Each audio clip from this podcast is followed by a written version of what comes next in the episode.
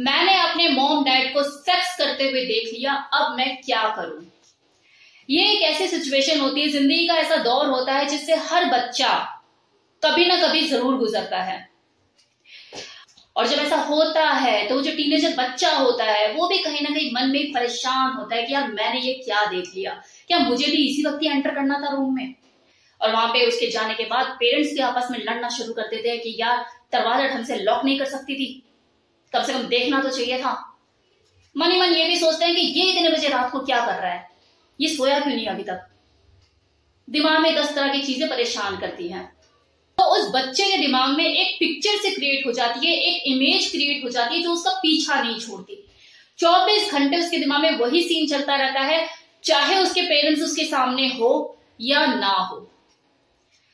तो ये बहुत ही एम्बेरसिंग सा मूवमेंट होता है उस बच्चे के लिए भी और उसके पेरेंट्स के लिए भी। तो मेरा जो आज का वीडियो है, ये उन्हीं लोगों के लिए है जो इस सिचुएशन से गुजर रहे हैं और उन्हें समझ नहीं आ रहा कि वो इस चीज़ से पीछा कैसे छुड़ाएँ निकले कैसे इस चीज़ से, भूले कैसे इस चीज़ को। कितने ही दिन ऐसे निकल जाते हैं कि जो बच्चा होता है, वो अपने माँ बाप से नज़रें नहीं मिला पाता और जो माँ बाप होते हैं, वो फेस टू फेस अपने बच्चे से बात ही नहीं कर पा रहे होते, नज़रें बचाते फिर रहे होते हैं।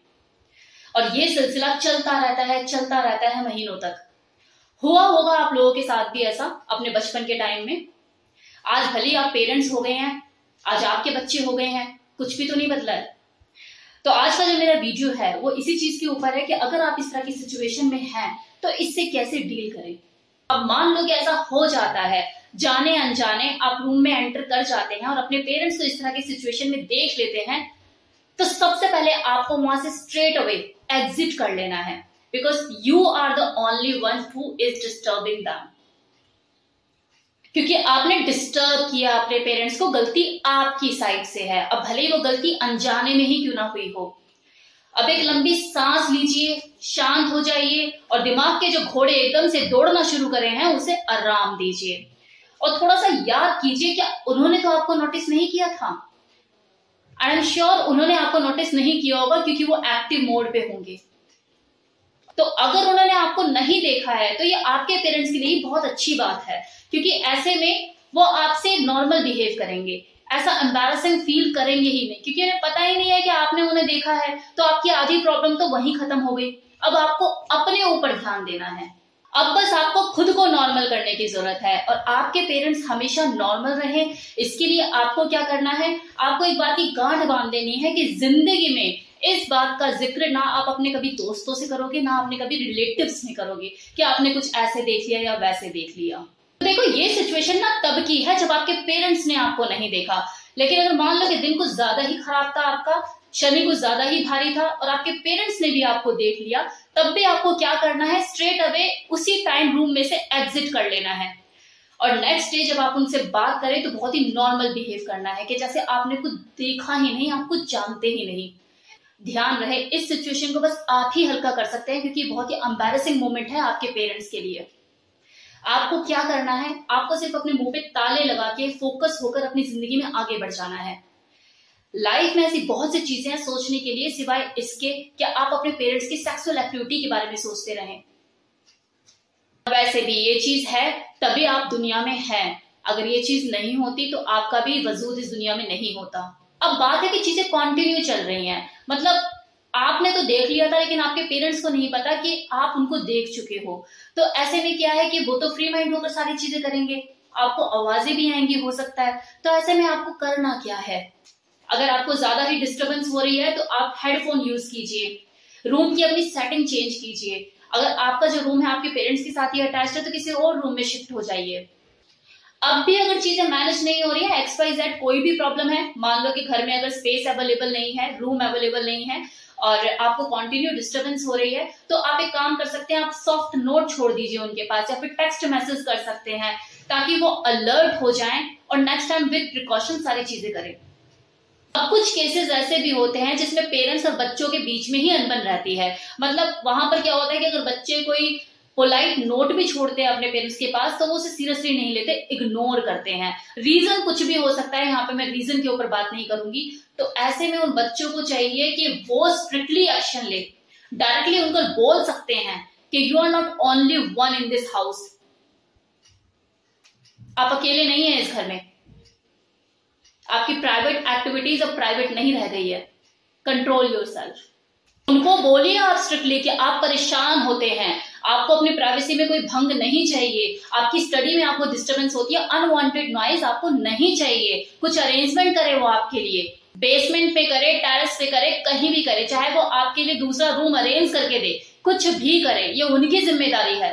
और ये मैं उनके लिए बोल रही हूँ क्योंकि होते हैं कुछ पेरेंट्स ऐसे, जिनकी अपने बच्चे से बिल्कुल नहीं बनती। मतलब बहुत ही केयरलेस एटीट्यूड होता है उनका अपने बच्चों की तरफ़। अब यहाँ पर ना मैं आपसे कुछ जनरल चीज़ें शेयर करना चाहती हूँ, ये सभी पेरेंट्स के लिए तो थोड़ा ध्यान दीजिएगा। कि क्या होता है कि पेरेंट्स की भी गलतियाँ होती हैं, कि वो क्या होता है, अपने बच्चों को ना हमेशा बच्चा ही समझ रहे होते हैं क्या चल अभी तो आठ साल का है, अभी तो दस साल का है, अभी तो छोटा है, अभी तो ऐसा है, अभी तो वैसा है। कि भाई हमारा बच्चा कभी आठ साल का है, दस साल का है, ऐसा है, वैसा है, उसके कंपेरिजन में तो हमारा बच्चा अभी छोटा है। वो देखो, वो कितना बड़ा हो रहा है, वो कितनी बड़ी हो रही है, हमारा बच्चा तो अभी छोटा ही दिखता है। तो डियर इन चीज़ों से निकलो। एज के हिसाब से अपने बच्चे की ग्रोथ को कैलकुलेट मत करो। प्रेजेंट जनरेशन में हार्मोनल चेंजेस बहुत जल्दी हो रहे हैं। और इसका रीजन क्या है? इसका सबसे बड़ा रीजन है कि हमारा बदलता हुआ खान पीन एनवायरमेंट बॉडी की ग्रोथ जल्दी हो रही है। तो जब बॉडी की ग्रोथ जल्दी हो रही है हार्मोनल चेंजेस जल्दी हो रहे हैं तो जो माइंड है, उसकी ग्रोथ भी तो जल्दी होगी ना। उसका विकास भी तो जल्दी होगा ना। तो हमारे टाइम में जो चीज़ें हमें पंद्रह से सोलह साल में समझ में आई, आज के बच्चों को आठ से दस साल में ही समझ में आ जाती हैं। और ऊपर से फिर उन्हें एक्सपोजर मोबाइल उनके हाथ में, कोरोना की वजह से क्या ऑनलाइन क्लासेस होती हैं, जिसकी वजह से मोबाइल उनके हाथ में आने का मतलब है कि दुनिया उनके हाथ में आ गई। और पता हमारे बच्चों की तो और ज़्यादा हालत खराब, क्योंकि उनके बच्चे तो पैदा होते ही जवान समझो। और मैं एक चीज़ और आपको बता दूँ कि हमारे टाइम पे जब हुआ करता था ना कि भैया देख भाग लिया पेरेंट्स को इस तरह से तो क्या होता था कि हम एम्बेरस फील करके इधर उधर मूव ऑन कर लेते थे। लेकिन आजकल के बच्चे इंजॉय करते हैं। उनके अंदर फैंटेसी जन्म लेने लग जाती है। अब यहाँ पर ना आप मेरी बातों को मन स्टोरी मत समझ लेना, इसे हल्के में मत लेना। मैं जो कुछ भी बोलती हूँ, उसके पीछे लॉजिक होता है रीजन होता है। मैं अगर यूट्यूब पर इतना ओपनली बात कर रही हूँ, तभी लोगों की हिम्मत भी हो रही है, वो इंस्टा पे आकर अपनी प्रॉब्लम मुझसे शेयर करते हैं। कि मैम, हमारे साथ ये दिक्कत हो रही है, हम इस तरह से परेशान हैं। और उन्हीं की प्रॉब्लम उन्हीं के व्यूज़ मैं आपको बताती हूँ कि ऐसा हो रहा है। तो मेरी किसी भी बात को हल्के में मत लीजिएगा। हो सकता है कि कुछ लोग ये बोले कि भाई, हमें तो कोई नहीं बोलता आकर कि ऐसा ऐसा होता है। तो डियर आप खुद से पूछो कि आप कभी खुद से इनिशिएट लेते हो? आप कभी इस तरह के इश्यूज़ पे बात करते हो? कभी आपने खुद से इनिशिएट लिया कि मुझे इस इस तरह के इश्यूज़ पर बात करनी है, अपने व्यूज़ रखने हैं? तो कोई आपके ऊपर इतनी मेहरबानी क्यों दिखाएगा? आपको आकर अपने दिल के राज क्यों खोलेगा? बहुत बड़ी कीमत चुकाई है मैंने इस तरह के इश्यूज़ पे बात करने की, और मुझे इसकी कोई गम नहीं है। I am happy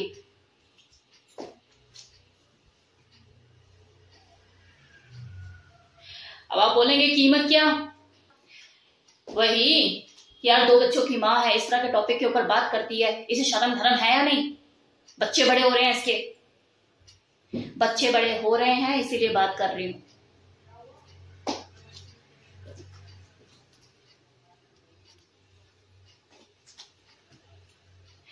thank you so much बताना मुझे कैसा लगा ये वीडियो थैंक यू